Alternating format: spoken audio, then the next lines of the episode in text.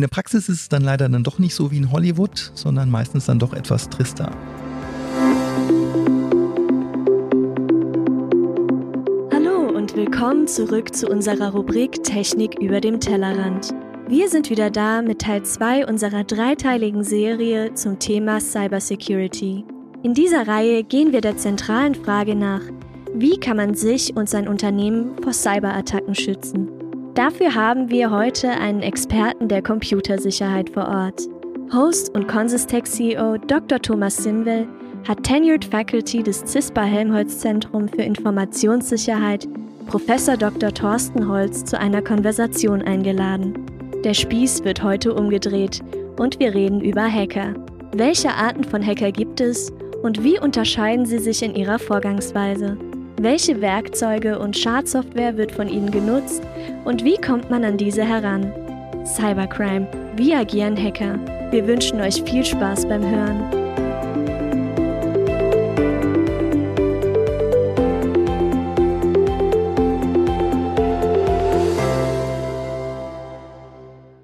Herzlich willkommen zur zweiten Folge in unserer Dreierreihe zum Thema Cybersecurity. In Folge eins da stand ja der Faktor Mensch im Fokus. Wir haben darüber gesprochen, wie es ist, wenn man ja Opfer einer Cyberattacke wird. Wir haben über die Emotionen gesprochen der handelnden Person und ja, egal wie man sich vorbereitet, es kann einen immer treffen, aber auch ganz klar herausgearbeitet, es ist wahnsinnig wichtig, dass man sich vorbereitet. Heute machen wir einen ja, sehr krassen Perspektivenwechsel. Wir gehen auf die dunkle Seite des Themas und im Rahmen unserer aktuellen Folge werden wir auch der Frage nachgehen, sind alle Hacker Kriminelle? Um das Thema möglichst kompetent dann auch besprechen zu können, konnte ich einen fantastischen Gast gewinnen. Heute ist bei mir Herr Professor Dr. Thorsten Holz vom CISPA Helmholtz Zentrum und wenn man es noch nicht kennen sollte, das CISPA Helmholtz Zentrum ist weltweit eines der führenden Forschungszentren für die Themen Cyber Security und Privacy. Herzlich willkommen, Herr Professor Holz. Vielen Dank. Ja, freue mich sehr, dass wir heute zu diesem Thema sprechen können, damit unsere Zuhörer ja ein besseres Gefühl entwickeln können, mit wem ich spreche und wie es dann sein kann, dass ein ordentlicher deutscher Professor sich auch mit der dunklen Seite des Themas auskennt, würde ich Sie bitten, sich kurz vorzustellen. Ja, hallo. Mein Name ist Thorsten Holz. Ich bin ausgebildeter Informatiker und habe mich auch schon im Rahmen meiner damals Diplomarbeit mit dem Thema IT-Sicherheit beschäftigt, sogenannte Honeypots. Ich denke, da kommen wir bestimmt später nochmal drauf zurück. Und ich arbeite am CISPA und beschäftige mich dort vor allem mit dem Bereich Software-Sicherheit. Es geht also darum, entweder Schwachstellen im System zu finden oder zu schauen, wie können wir Defensivmechanismen umsetzen, um unsere Systeme robuster zu machen. Ja, vielen Dank äh, für den kurzen Einblick. Ich habe mir für den Einstieg zugegebenermaßen eine etwas eingefärbte Frage überlegt. Würden Sie sich selbst als Hacker bezeichnen? Ich denke, es kommt darauf an, vielleicht mehr oder weniger ja. Ja, das heißt also, Sie sind ein Krimineller. Das natürlich nicht, sondern wir schauen eher, wie kann Angreifer vorgehen und versetzen uns in einen Angreifer rein. Ja, das Thema, wer ist ein Hacker, das müssen wir noch definieren. Genau. Hacking ist für mich ein positiv besetzter Begriff. Es geht ja vor allem darum, wie man kreativ mit Technik umgeht, Probleme löst und so auch den technologischen Fortschritt weiter vorantreibt. Also Hacker, finde ich, ist in Medien manchmal falsch benutzt. Ich finde das immer noch einen sehr positiv geprägten Begriff. Und wir sprechen dann eher von Angreifern, wenn wir über die dunkle Seite der Macht sprechen. Ja, nee, da, da pflichte ich Ihnen bei. Das ist definitiv äh, die, die treffendere Formulierung. Äh, ich muss zugeben, ich habe das für mich gar nicht so hinterfragt. Ich meine, so eine Klassifizierung von Hackern, das war schon klar und dass es da auch Leute gibt, die da durchaus Gutes tun beim Hacken. Und äh, das war mir schon klar. Aber ich habe ein bisschen recherchiert und bin dann auf äh, eine Definition vom BSI gestoßen, Deutsche Sicherheitsbehörde, und mhm. fand dann folgendes, ich muss es ablesen, ich kann es nicht auswendig. Und das BSI sagt, wer ist ein Hacker? Äh, das sind Technikbegeisterte, die von anderen Menschen entwickelte Produkte und Software in ihre Bestandteile zerlegen, um zu verstehen, wie sie funktionieren. Also durchaus auch diese positive Sicht. Genau, das würde ich auch unterstützen oder auch die Sichtweise vielleicht historisch. Der Begriff kommt ja auch ein bisschen vom MIT, die Hacker, die sich dann eben der kreative Umgang mit Technik oder auch im CCC-Umfeld wo natürlich auch Angriffe auf Systeme immer eine Rolle spielen, aber ich glaube, vor allem dieser, wie gesagt, kreative Umgang mit Technik ist das, was mich auch fasziniert an diesem ganzen Themengebiet. Bei meiner Recherche bin ich da noch auf eine ganz interessante äh, Geschichte gestoßen für mich. Ich kannte sie nicht, die Hackerethik.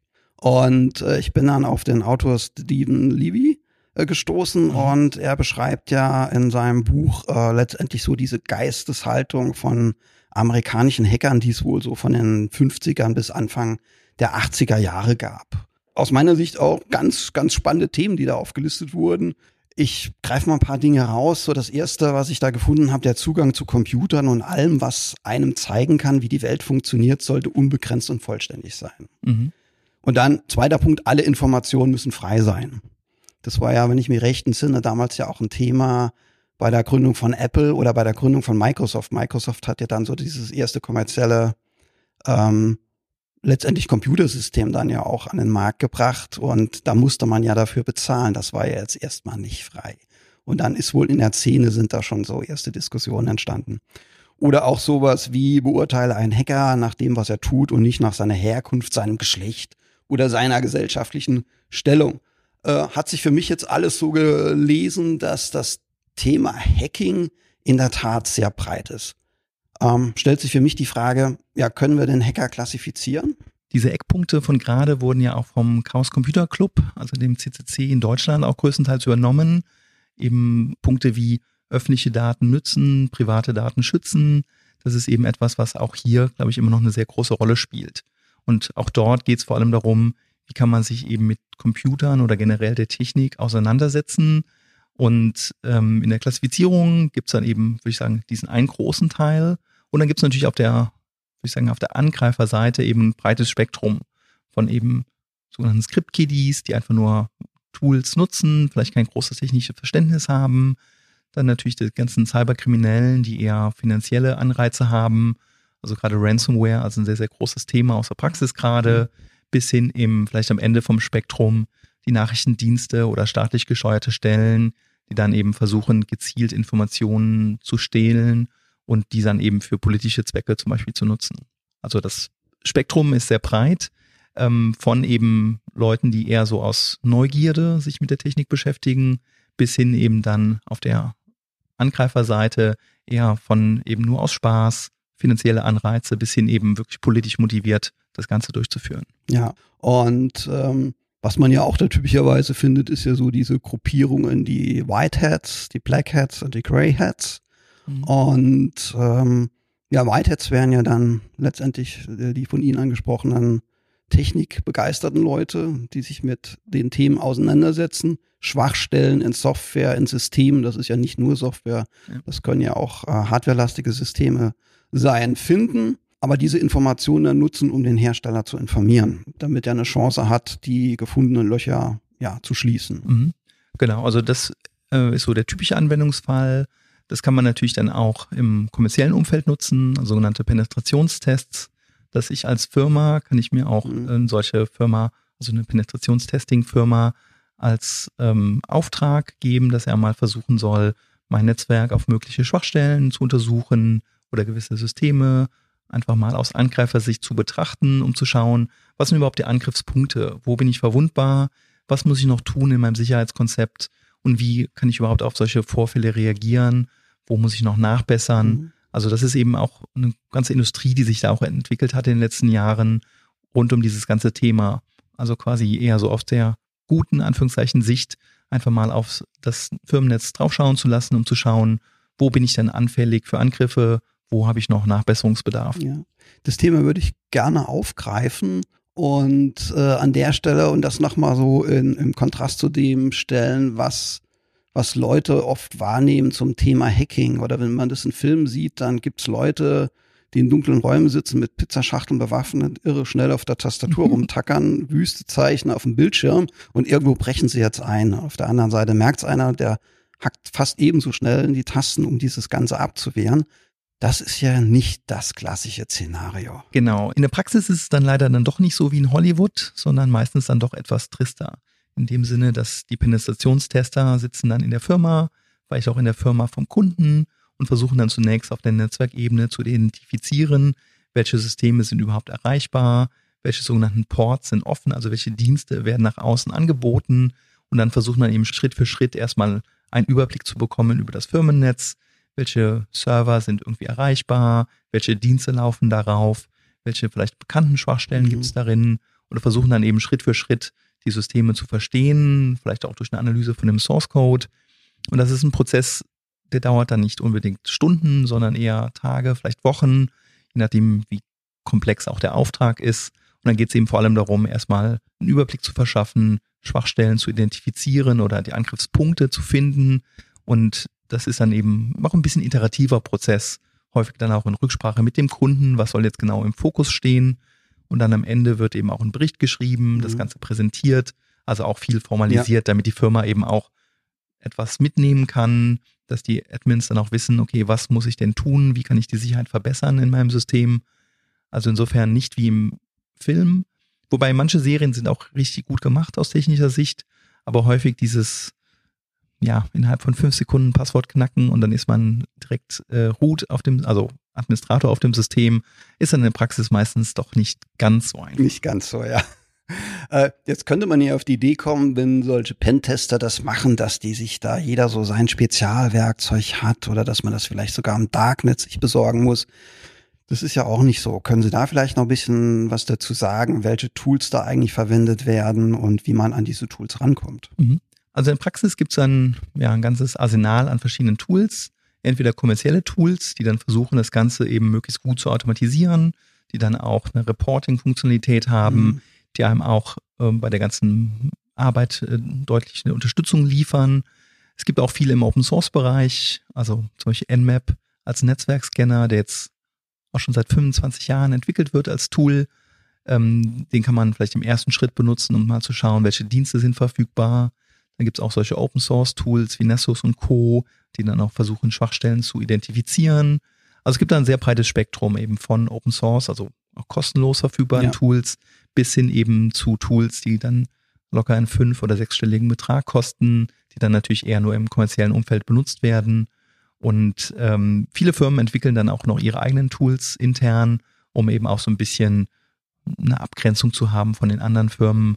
Also ist auch so ein bisschen, der Spreu vom Weizen, der sich da trennt, je nachdem, wie gut auch die Leute in der Firma sind. Ja, was macht denn einen handwerklich guten Hacker aus? Ich denke vor allem ein sehr gutes Systemverständnis, dass er also auf verschiedenen Ebenen des Systems, also Hardware, Betriebssystem, Software, ein gutes Verständnis hat, wie die einzelnen Komponenten miteinander interagieren, wo es da potenzielle Schwachstellen gibt und vor allem dieses Attacker-Mindset.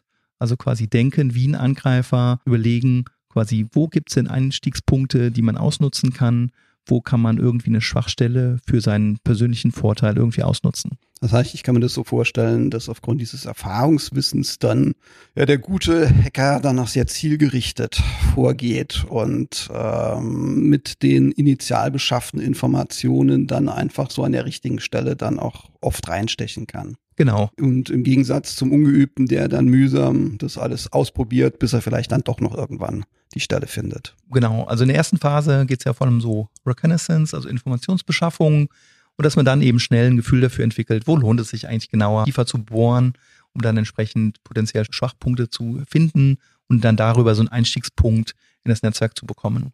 Würde ich nochmal an der Stelle ganz kurz auf das Tooling jetzt bei Hackern dann zu sprechen kommen dann ist das aber die Informationsbeschaffung dann die primäre Stelle, wo die Tools zum Einsatz kommen. Genau. Oder gibt's dann an, an dir weiter und wenn ich die Phase abgeschlossen habe, dann schlägt eigentlich erst so äh, der Aspekt zu, dass ich entweder Schadcode irgendwo implementiert habe, der mir hilft, oder dass ich halt einfach aufgrund meines Erfahrungswissen dann nochmal weiterkomme. Genau, also in der ersten Phase kann man viel, denke ich mal, auf Standard-Tools setzen, um einfach mal so die Informationsbeschaffung zu haben. Und dann im zweiten Schritt, wenn man dann weiß, wo auch welche Systeme laufen oder vielleicht wenn man vom Kunden auch Zugriff auf den Source Code bekommen hat, um sich die Systeme im Detail anzuschauen, da können Tools auch helfen. Es gibt auch statische oder dynamische Analyse-Tools, die da mhm. viel Unterstützung geben können. Aber viel ist dort auch so eine manuelle Analyse des Source Codes, um eben potenzielle Schwachstellen oder Programmierfehler zu finden.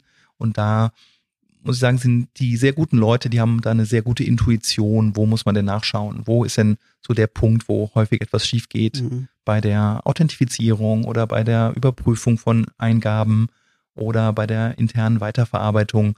Und ich glaube, das ist eben so der Punkt, wo man dann eben über die Zeit auch besser wird. Ja, und vielleicht äh, auch der Aspekt, wo sich dann der Spreu vom Weizen trennt. Mhm. Dann würde ich ganz gerne auf das Thema zu sprechen kommen, wie Cyberkriminelle denn eigentlich agieren. In meinen Gesprächen mit, mit Unternehmern, mit Sicherheitsbeauftragten in Unternehmen habe ich auch ab und an schon gehört, na ja, also wer interessiert sich denn für uns als Unternehmen? Wir sind doch gar kein interessanter Kandidat.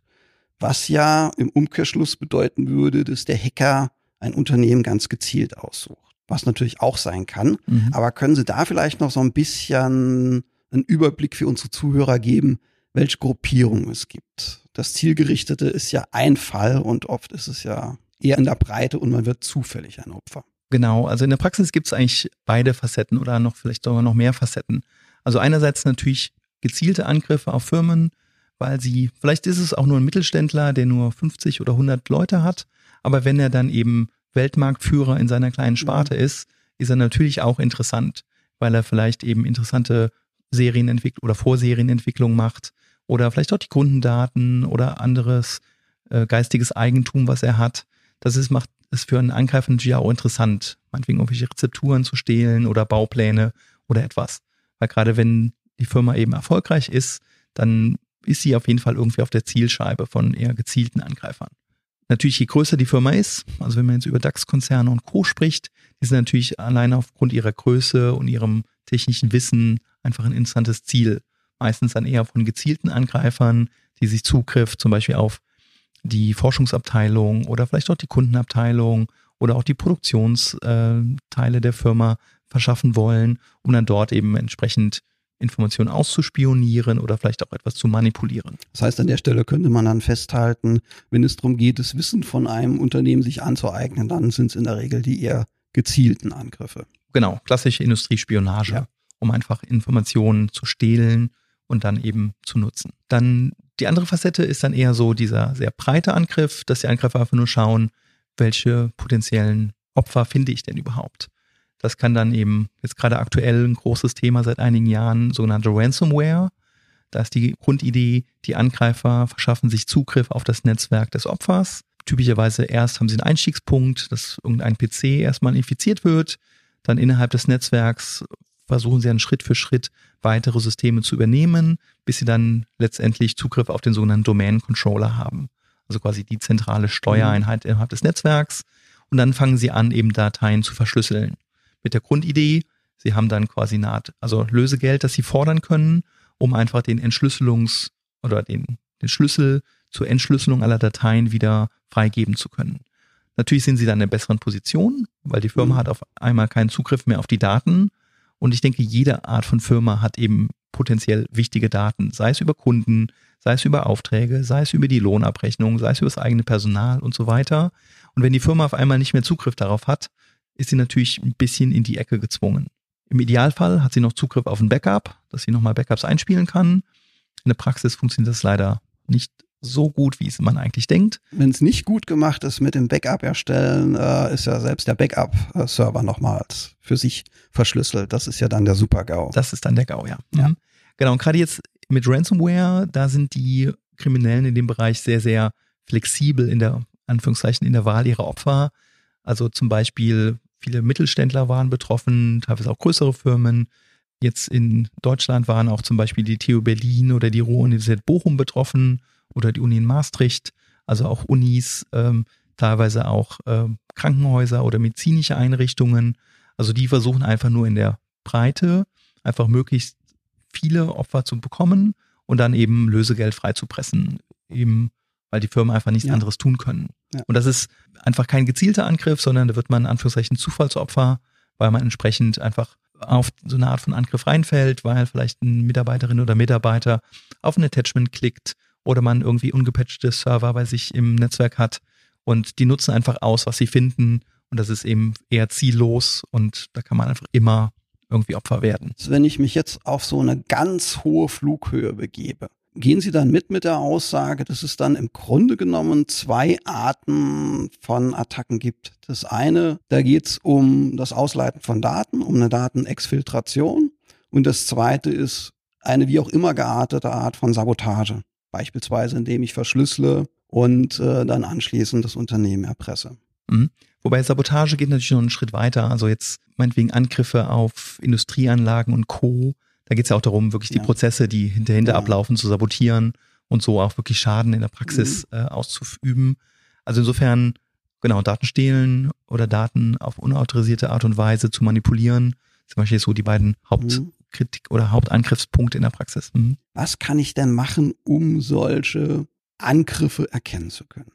Genau, also auf der ähm, Angriffserkennungsebene gibt es dann diverse Arten von Anomalieerkennung, wo man dann eben versucht, entweder auf der Netzwerkebene, also alle Pakete, die ins Firmennetz reingehen oder davon rausgehen, zu analysieren, zu schauen, findet man dort irgendwelche Anomalien, also irgendwelche Aspekte, die typischerweise nicht auftreten. Zum Beispiel, dass man an der Netzwerkgrenze äh, beobachtet, welche Art von Objekten werden jetzt gerade in die Firma reingeschickt, also von irgendwelchen Nutzern aus dem Firmennetz runtergeladen aus dem Internet, dass man dann schaut, entdeckt man dort irgendwelchen Schadcode oder irgendwelche Office-Dateien, die schadhaften Inhalte äh, beinhalten. Ähm, das gleiche kann man natürlich auf den Endgeräten machen, sei es eben auf den Desktops, wird natürlich heutzutage immer komplizierter, weil eben viele Leute haben dann ihr Mobilfunkgerät mit dabei, ein Laptop oder vielleicht auch ein Tablet, sodass man eben viele verschiedene Arten von Betriebssystemen hat, die man vielleicht auch nicht unbedingt so einfach kontrollieren kann, weil sie eben dann nicht über das Firmennetz ähm, kommunizieren, sondern vielleicht über eine LTE-Verbindung oder 5G-Verbindung, sodass man eben auch verschiedene Arten von Kommunikationskanälen auch überwachen muss. Also entweder Netzwerkebene oder auf der Endgeräteebene. Ja, und sonst eben, ja, also meistens Anomalieerkennung, um zu schauen, kann man etwas erkennen, was eben dort nicht vorhanden sein sollte. Mhm. Ist jetzt kein triviales Thema in großen IT-Infrastrukturen, die ja durchaus sehr, sehr, dynamisch sein können, den, ich sag mal, das Normalverhalten ähm, möglichst sicher feststellen zu können, um davon wiederum Abweichungen dann mit geringen Fehlerquoten anzuzeigen. Mhm. Das sind ja auch im Moment ja ganz aktuelle Forschungsthemen.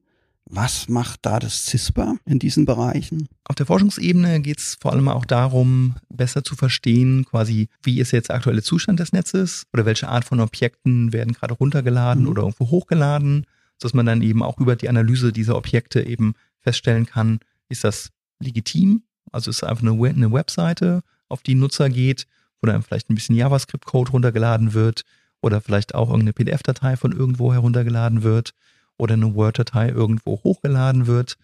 Ähm, Im nächsten Schritt geht es dann darum, eben potenziellen Schadcode darin zu identifizieren, was eben auch immer schwieriger wird jetzt aktuell, weil einfach die Cloud natürlich überall mehr an Bedeutung gewinnt.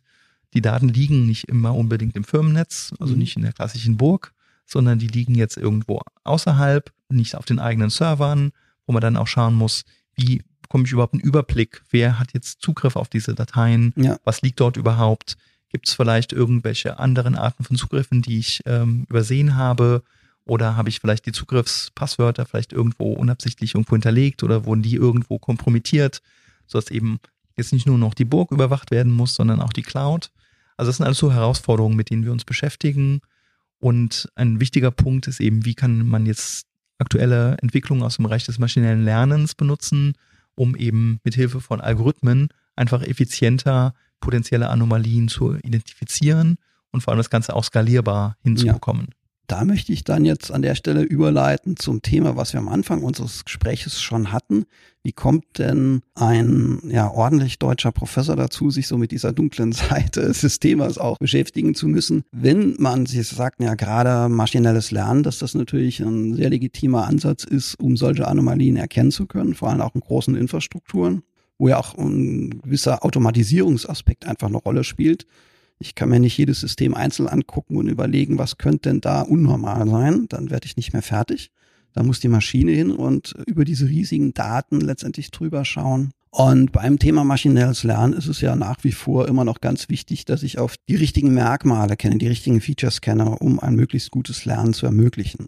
Wie kommt man denn jetzt so als Sicherheitsforscher auf diese Merkmale, die man sich anschauen muss für das Lernen? Genau, also vielleicht ein guter Schwenk auch in Richtung so mein Hintergrund an sich. Im Rahmen meiner Promotion habe ich mich vor allem damit beschäftigt, wie Angreifer eigentlich vorgehen. Und zwar verschiedene Aspekte davon. Einerseits sogenannte Honeypots. Ein Honeypot kann man sich vorstellen wie eine Art elektronischen Köder. Man hat also quasi ein Computersystem, was man dann noch speziell präpariert, indem man noch mehr Tools darauf installiert um einen sehr detaillierten Überblick darüber zu bekommen, wie mit diesem System interagiert wird. Also quasi so eine Art Köder, den man dann in seinem Netz auslegt und dann wartet man einfach, wie wird mit diesem System interagiert. Weil per Definition sollte eigentlich niemand mit diesem Honeypot interagieren. Er bietet keine normalen Dienste an. Wenn jetzt allerdings ein Angreifer jetzt in dieser Informationsbeschaffungsphase einfach das Netzwerk scannt, wird er früher oder später über diesen Honeypot drüber stolpern. So hat er dann quasi der Köder seine Aufgabe erfüllt. Der Angreifer hat den Honeypot gefunden, versucht dann vielleicht eine Schwachstelle da auszulösen, um so quasi Kontrolle über den Honeypot zu bekommen. Und dann können wir eben beobachten, was passiert auf dem System. Von wo werden weitere Schadsoftware nachgeladen, welche Befehle werden ausgeführt, wie wird miteinander kommuniziert, so dass man eben Schritt für Schritt mehr darüber lernen kann, wie eigentlich Angreifer vorgehen. Heutzutage gibt es auch Firmen, die solche Honeypots als Lösung direkt anbieten, typischerweise ziemlich gut automatisiert, sodass man eben diese elektronischen Köder in seinem Netzwerk verteilen kann. Die ganze Informationsauswertung ist auch automatisiert, sodass man eben auch einen Überblick dafür bekommt, was passiert eigentlich gerade in meinem Netz, wie wird mit diesen Honeypots gerade interagiert, sodass man eben so eine Art Frühwarnsystem in seinem Netz hat, was eben potenziell Angriffe, die von dem Intrusion Detection System nicht erkannt wurden, eben noch identifiziert und so quasi frühzeitig lernt, wenn im Netz etwas Interessantes passiert ist. Und das ist vielleicht ein ganz spannender Punkt, äh, das Stichwort Schadsoftware. Wie kommt man denn an Schadsoftware? Oder wie kommen dann die Cyberkriminellen an Schadsoftware? Da gibt es auch wieder so ein relativ breites Spektrum. Entweder implementieren die das nicht selbst, wenn sie eben die Fähigkeiten haben, oder auch, wenn es eine größere Gruppe ist. Äh, meistens ist dort auch mittlerweile sehr viel Spezialisierung, dass eben die verschiedenen Aspekte eines Angriffs eben auch wieder Informationsbeschaffung, mhm. also wie vorher die Pentester machen das die Cyberkriminellen eben auch, dass sie eben Informationen erstmal sammeln, ähm, dann eben schauen, wie, welche Art von Schwachstelle können sie ausnutzen, typischerweise auch Spezialisten, die dann genau diese Schritte ausführen. Und dann gibt es typischerweise auch so ein Team, die dann eben die eigentliche Schadsoftware implementieren. Das kann man mittlerweile auch als Dienst einkaufen. Man muss das also nicht selber machen, sondern hat auch quasi die Möglichkeit, das einfach als Service für einen gewissen Betrag einfach zu äh, einzukaufen. Oder dass man sagt, hier, ich habe hier eine gewisse Schadsoftware, ich möchte es auf 1000 oder auf 10.000 Maschinen installieren. Kann man auch als Dienst mittlerweile kaufen oder auch der Versand von Spam-E-Mails oder von Phishing-Mails ist auch so eine Dienstleistung, die man auf solchen Untergrundforen einkaufen kann.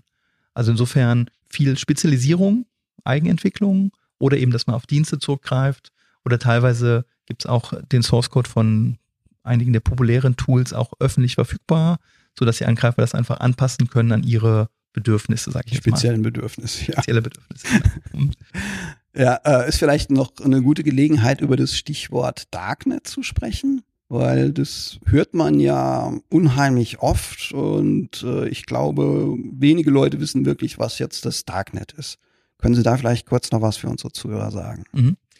Genau, Darknet klingt jetzt erstmal böse und alles, aber eigentlich aus technischer Sicht vielleicht kurz zusammengefasst. Und zwar, es gibt sogenannte also Tor ist dort die bekannteste Software in dem Bereich und die wurde eigentlich entwickelt, um einen anonymen Zugriff auf das Internet zu ermöglichen. Also, die, also eine sehr positive Geschichte erstmal. Genau, also ähm, und von der Grundidee ist es dort so, dass ich mich mit meinem Webbrowser dann nicht direkt mit einem Webserver verbinde, sondern ich habe dann noch drei Knoten in der Mitte und man kann sich so vorstellen, wie man verbindet sich zuerst zu dem ersten Knoten, von da zu dem zweiten, dann zu dem dritten und dann erst zu dem Webserver am, am Ende. Und durch diese Zwischenknoten verschleiere ich dann eben, damit niemand weiß, wer ist denn jetzt der Browser, der dann auf die Website zugreift. Das ist selbst ein sehr starker Angreifer, der das ganze Netz beobachtet. Selbst für den ist das verschleiert, dass nicht klar ist, wer nutzt das jetzt eigentlich. Interessanterweise Tor wurde eben unter anderem auch finanziert von dem DoD, also Department of Defense in den USA, allerdings auch eben von der EFF, das ist das äh, Äquivalent vom Chaos Computer Club in den USA. Also hat ein sehr, sehr breites Spektrum an Personen, die das Ganze unterstützt haben. Ähm, die Anwendungsfälle von Tor in der Praxis sind sehr breit. Also auf der einen Seite Whistleblower, die einfach Informationen nach außen bringen können, ohne dass ihre Identität quasi ähm, festgestellt wird, so dass sie auch zum, oder vielleicht die Umgehung von Zensur ist so ein anderer großer Anwendungsfall, dass man also auch auf Webseiten zugreift, die vielleicht von der in einem gewissen Land gesperrt sind, von der politischen Partei gesperrt sind, dass man eben auch Zensurmechanismen umgehen kann. An der anderen Seite des Spektrums ist natürlich auch äh, viel Missbrauch, sei es jetzt für Cybercrime, allerdings auch für Kinderpornografie und Co. Also diese Technik, dass man anonym das Netz nutzen kann, kann sehr breit genutzt werden, ohne jetzt auf die ganzen ethischen Aspekte davon eingehen zu wollen. Und ein interessanter Anwendungsfall davon ist, dass man eben mit Hilfe dieser Technik auch Webseiten anbieten kann, ohne dass klar ist, wo der Standort dieses Servers ist. Man hat also einen Webdienst, es ist aber nicht klar, unter welcher IP-Adresse wird der jetzt angeboten, wo steht er jetzt eigentlich physisch auf der Welt. Ja. Und das ist so die Grundidee hinter dem Dark Web, dass man also Webserver hat, also gewisse Dienste hat, auf die man zugreifen kann, wo allerdings nicht ganz klar ist, wo stehen die überhaupt, um dann eben auch potenzielle Zensur oder Takedowns, also dass die Server heruntergenommen werden können, zu verhindern, hat man eben diese Verschleierungsmechanismen und in der Praxis wird es dann für ja, diverse Arten von Diensten genutzt und gerade in der Presse meistens eben die eher missbräuchliche Art, dass man dort eben auch Foren hat, wo man, was ich, Drogen einkaufen kann oder vielleicht auch Waffen oder gefälschte Kreditkarten und Co. oder eben äh, verschiedene Arten von Schadsoftware. Mhm. Stellt sich natürlich die naheliegende Frage, wie finde ich denn dann diese Systeme, diese Angebote? Es gibt dann auch im Dark Web also Suchmaschinen oder vor allem sind es meistens Linksammlungen, wo es dann eben gewisse Links zu Foren gibt, wo man sich dann eben austauschen kann. Also über den Tor-Browser kann man dann eben entsprechend Zugriff auf solche Webseiten bekommen und dann kann man eben schauen, quasi, ja, welche Art von Foren gibt es, was wird dort angeboten. Und aber prinzipiell funktioniert es genau wie normales Webbrowsing. Man hat Firefox als Browser, der dann noch ein gewisses mhm. Plugin hat, der Tor-Browser. Aber vom Look and Feel ist es sehr, sehr ähnlich. Es ist nur deutlich langsamer durch diese Verschleierung in der Mitte, ja. durch diese Mittelstationen. Aber ansonsten fühlt sich das eben an wie Surfen, vielleicht in den 90ern, weil es eben langsamer ist. Schönes Bild. Und ähm, das heißt, es ist ja dann ein ja eine sehr geeignete Möglichkeit äh, für Cyberkriminelle an an die Tools, an die Informationen, an die Gruppierungen heranzukommen, die sie für ihren Job, ich versuche das jetzt mal so neutral zu formulieren, dann benötigen. Mhm. Ja, wobei die Kriminellen müssen nicht unbedingt Dark Web Foren sein, die haben auch andere Arten von Austauschmechanismen also über diverse Chat-Plattformen oder andere Messenger-Formate.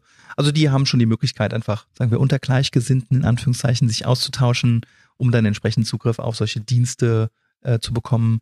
Die müssen natürlich auch eine Zahlungsabwicklung dahinter haben. Es muss gewisses Vertrauen geben, weil auch dort ja. fußt man natürlich auch Vertrauen, wenn man Dinge kauft und dass es eben eine gewisse Qualität hat in der Software und so. Ja, wir haben jetzt in unserem Gespräch wahnsinnig viele spannende Themen adressiert, sind auch auf das Thema Machine Learning gekommen, AI, künstliche Intelligenz, haben darüber gesprochen, wie man das einsetzen kann, um solche Anomalien erkennen zu können. Wie sieht's denn jetzt auf der dunklen Seite des Themas aus?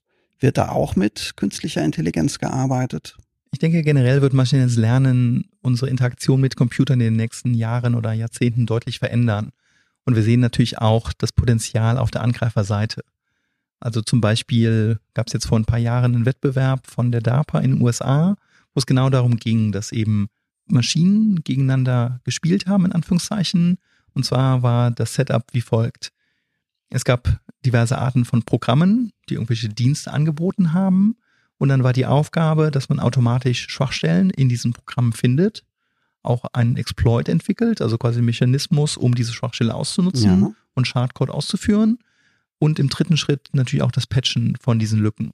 Und bei diesem Wettbewerb haben dann wirklich nur die Maschinen gegeneinander gespielt. Also natürlich haben Menschen ja. diese Systeme entwickelt, aber dann während der eigentlich Wettbewerbsphase haben wirklich nur die Algorithmen gegeneinander gespielt und dann in vielen Runden einfach dann ja sich gegenseitig angegriffen, Exploits entwickelt, Patches entwickelt. Und das ist, glaube ich, so ein Schritt in die Zukunft, weil diese Systeme waren noch ein bisschen einfach in dem Sinne, das war jetzt kein komplettes Linux- oder Windows-System, die Dienste auch ein bisschen einfacher. Aber es hat schon mal gezeigt, dass man eben die ganzen Schritte eigentlich vom Finden von Schwachstellen, vom Ausnutzen der Schwachstellen bis hin zum Patchen eigentlich automatisieren kann. Und da haben dann eben, ja, glaube ich, so der erste Schritt. Und ich denke, das wird uns in Zukunft auch deutlich mehr beschäftigen. Also wie kann man eben Algorithmen nutzen, um ein paar der Aufgaben, die jetzt momentan noch Menschen übernehmen, noch mehr und mehr zu automatisieren. Das heißt, der Wettbewerb zwischen Verteidigern und Angreifern wird weitergehen, allerdings dann auf einer anderen Ebene. die Maschinen des Angreifers gegen die Maschinen äh, des Verteidigers. Genau, es wird auf jeden Fall immer also hört sich erstmal schneller. bedrohlich an oder ja beängstigend. Genau, ich denke auch, also es wird eben schon in Zukunft wahrscheinlich schon dahin gehen, quasi, wie kann man mehr und mehr Automatisierung hinbekommen, wie kann man es schaffen, eben auch effektiv und vor allem sehr effizient auf neue Bedrohungen zu reagieren, weil natürlich gerade auch die Angreiferseite mehr und mehr Richtung Automatisierung geht. Und vielleicht noch so ein anderer Aspekt im Bereich maschinelles Lernen, der ich denke auch in Zukunft immer mehr äh, an Bedeutung gewinnt, ist eben der ganze Bereich so Deepfakes und Co. Dass also mittlerweile ja. Algorithmen einfach Bilder erzeugen können, wo wir als Mensch nicht mehr unterscheiden können, ist das jetzt ein authentisches Bild oder nur vom Computer erzeugt. Ja. Ähnlich mit anderen Medien, dass man Texte erzeugen kann oder auch äh, Audio erzeugen kann. Stimmen nachbilden kann. Das ist natürlich ein super Instrument, um einfach per Telefon letztendlich äh, Überweisungen loszutreten, weil es sich einfach anhört wie der Chef oder der Abteilungsleiter. Genau, und gerade in dem Kontext gab es jetzt auch schon die ersten Angriffe, ja. weil es gerade vielleicht hat der Chef irgendwo mal Vorträge gemacht also sprich, der Angreifer hat Zugriff auf Audiomaterial, kann das eben nutzen, um eben neues Audio zu synthetisieren, also quasi beliebige Sätze in der Tonlage oder in der Stimme des Chefs eben zu erzeugen und kann das dann eben benutzen, um dann solche Social Engineering Angriffe durchzuführen. Also ich glaube, das ist erstmal so ein erster Schritt. Und die andere große Bedrohung, die ich auch sehe, sind die ganzen Missinformationskampagnen. Dass einfach jetzt um jetzt eben eine Demokratie zu destabilisieren, dass einfach äh, ein anderes Land eben versuchen kann, eben äh, Desinformationskampagnen in einem gewissen Land zu starten, um eben Unsicherheit zu streuen oder falsche Informationen zu verteilen. Und da werden auch solche Deepfake-Bilder oder Fake-Profile viel benutzt, um eben eine gewisse Stimmung einfach zu erzeugen. Und ich glaube, das ist etwas, was uns in den nächsten Jahren auch sehr, sehr viel beschäftigen wird, weil da die ML-Methoden deutlich besser werden es wird eben immer schwieriger zu unterscheiden, ist jetzt etwas legitim oder nicht. Ja. Und dann eben dieses menschliche Wissen, ist das überhaupt authentisch oder ist das überhaupt legitim, was dort gesagt wird? Das ist, wird immer mehr und mehr zur Herausforderung in den nächsten Jahren. Ja, da kommen spannende Zeiten auf uns zu. Recht herzlichen Dank, Herr Professor Holz. Hat mir sehr viel Freude gemacht, das Gespräch. Und äh, ja, an unsere Zuhörer, bis zur nächsten Folge. Tschüss. Vielen Dank für diese Einladung und bis bald. Tschüss.